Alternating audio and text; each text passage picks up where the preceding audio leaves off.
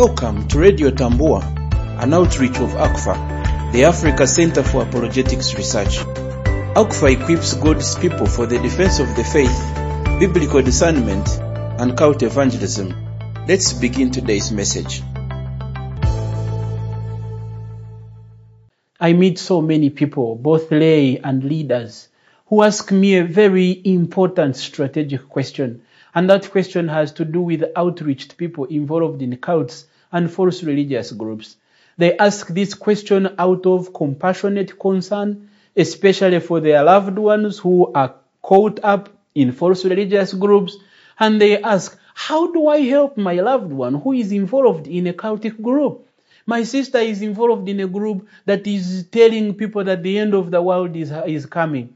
And I do not know how to convince her or how to debate with her because she usually wants to debate with me, especially in light of what her church or her group has taught her. How do I carefully, lovingly, yet biblically help somebody who is trapped in a cultic group so that they can come out? Now, in regard to this question, there are a number of things that can be said. And there are a number of things, especially, that need to be remembered as you engage into outreach to cults or to people who are involved in cultic groups. One of the things that you want to remember is that most people who are involved in cultic groups are not aware that they are. In most cases, they are ignorantly or sincerely involved. They think they have found truth, but actually they haven't. They do not know that they are lost, and in most cases, they think you are the one who is lost. So while you are praying for them or looking for ways to help them to come out, they are also praying and looking for ways to get you to join them. Remembering that is very important as you engage them. Number two, you need to remember that cults have been taught not to listen to you, especially if you are not a member. Cultic groups will always teach their members that they are the only ones that have the truth and anyone outside the group is misled, misguided, or even lost. So as you engage them, they are already looking at you as somebody who has nothing important to teach them or to share with them. They've been told to come and teach you, not to come and learn from you. And because they are not good listeners, you are going to have to find ways in which you can create motivation for listening in order for them to listen to what it is that you have to say. Number three, most of these cultic groups have been told not to accept information outside the group. While most of these people are eager to give you their materials or publications or books to read, like the Jehovah's Witnesses, they have been told never to receive material from you. Chances are they won't want to read your tract or want to read the Bible with you, but they will be eager to give you materials that their organization has given them to pass on. So if these people are not accessing outside information from their group, chances are they are not even aware they are lost. They are not aware that there is alternative information or truth claims that they could listen to. And so you want to approach them sensitively and compassionately, knowing that they have not been given options in regard to what they should believe or not. You must also remember, number four, that most cultists have, been no, have not been told the whole information about their group. They have been told good things that uh, characterize the group, but they do not know some of those skeletons in the group's wardrobe. So when you share with them, chances are that they will be eager to tell you how wonderful and how great the group is, but they don't know some of those bad aspects of the group. You pointing out some of those things will not only shock them into listening to what you have to say, but may actually reveal some of those things they didn't know existed and therefore help them to want to come out of that group. But number five, you must also remember that most followers of cultic groups do not believe the same things. Some have been there for a long time, some have just joined and therefore do not understand the doctrines of this group. So when you engage them, do not engage them by generalizing what you think they should believe or already believe, but seek to ask strategic questions to find out at what stage they are in the doctrines of that group so that you can engage them at the level where they are rather than assuming that they believe certain things which actually they may not be believing. Another important thing that you need to know as you engage uh, these people in cultic groups is that for most of these cultic people, it is very costly for them to leave a group.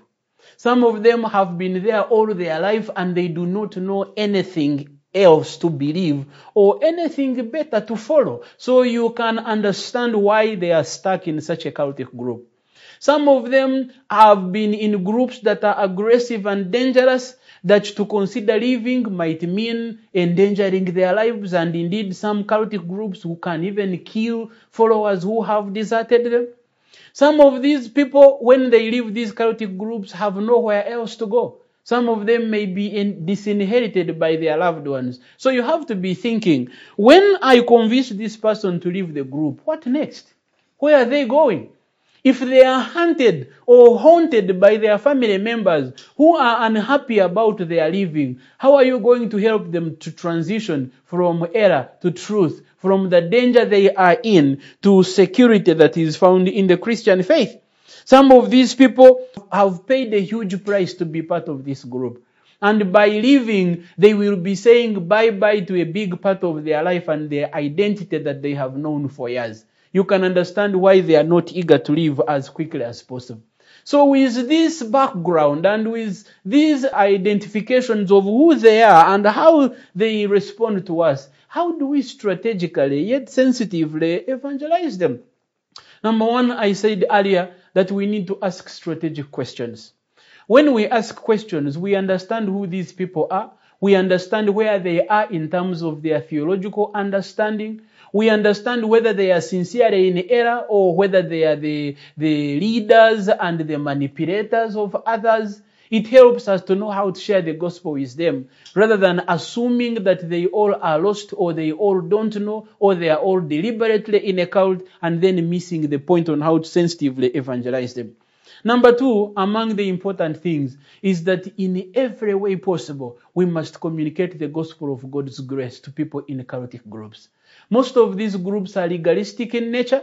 They have been taught the do's and don'ts of religion, what you do in order for God to save you or to love you or to be happy with you. And most of their lives, they have been approaching God through their human effort and works, helping them to see that it is finished, that Christ has paid it all, and once for all indeed will go a long way in helping them to appreciate what God has already done and therefore most likely being eager to receive it. Number three, your message must not only be a message of truth, it must also be a message of love, proclaiming the truth in love. Someone has said that people don't care how much you know, but people want to know how much you care.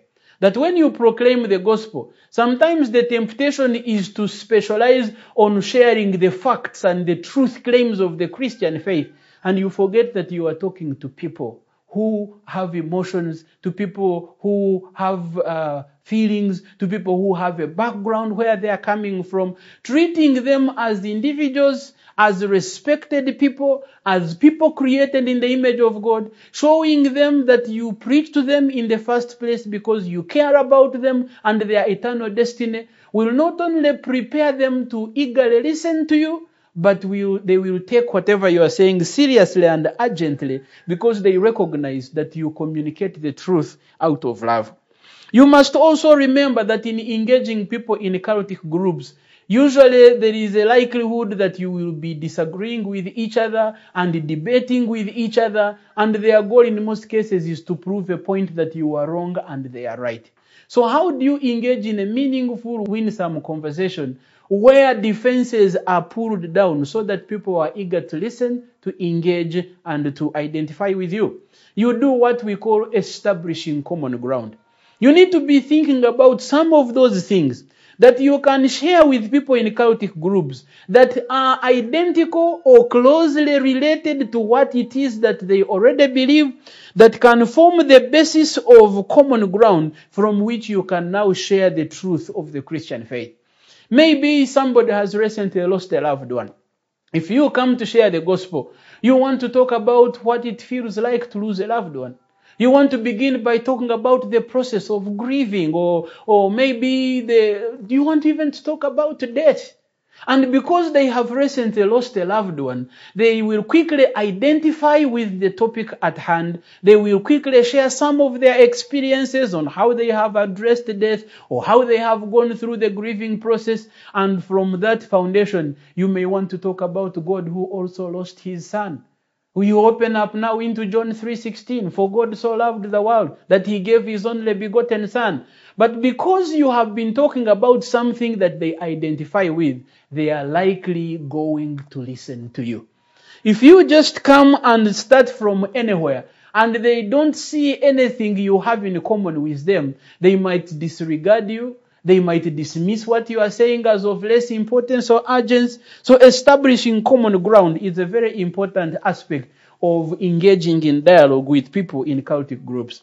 But another important point that is worthy of note is the aspect of prayer. That as believers, when we engage in evangelism with people involved in cultic groups, we must remember that this is not just an intellectual engagement. As much as they believe certain things or are rationally convinced about certain truth claims in that cultic group, the battle against cults and false teaching is ultimately a spiritual one.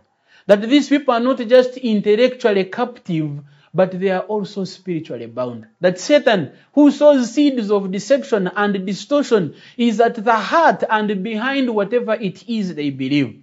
And therefore praying for them that God would open their hearts, that God would open their ears and their minds to understand the deception that they are involved in goes a long way. Someone has said that before you tell people about God, you should tell God about those people that the engagement with people involved in cultic groups begins on our knees. We pray for them first and foremost, and then we go and share the gospel with them. And when we do that, we find when the Spirit of God has prepared their hearts to listen to what the Spirit of God is saying through the scriptures, but even more so by praying with, them and for them, we, and we show that we understand the source of the battle conflict, which is ultimately spiritual, and therefore we appeal to God, who is the only one that is able to overcome and overwhelm the forces of evil and spiritual deception to bring people out of this bondage into the glorious truth of the gospel. To learn more about the Africa Center for Apologetics Research, visit us at africanapologetics.org.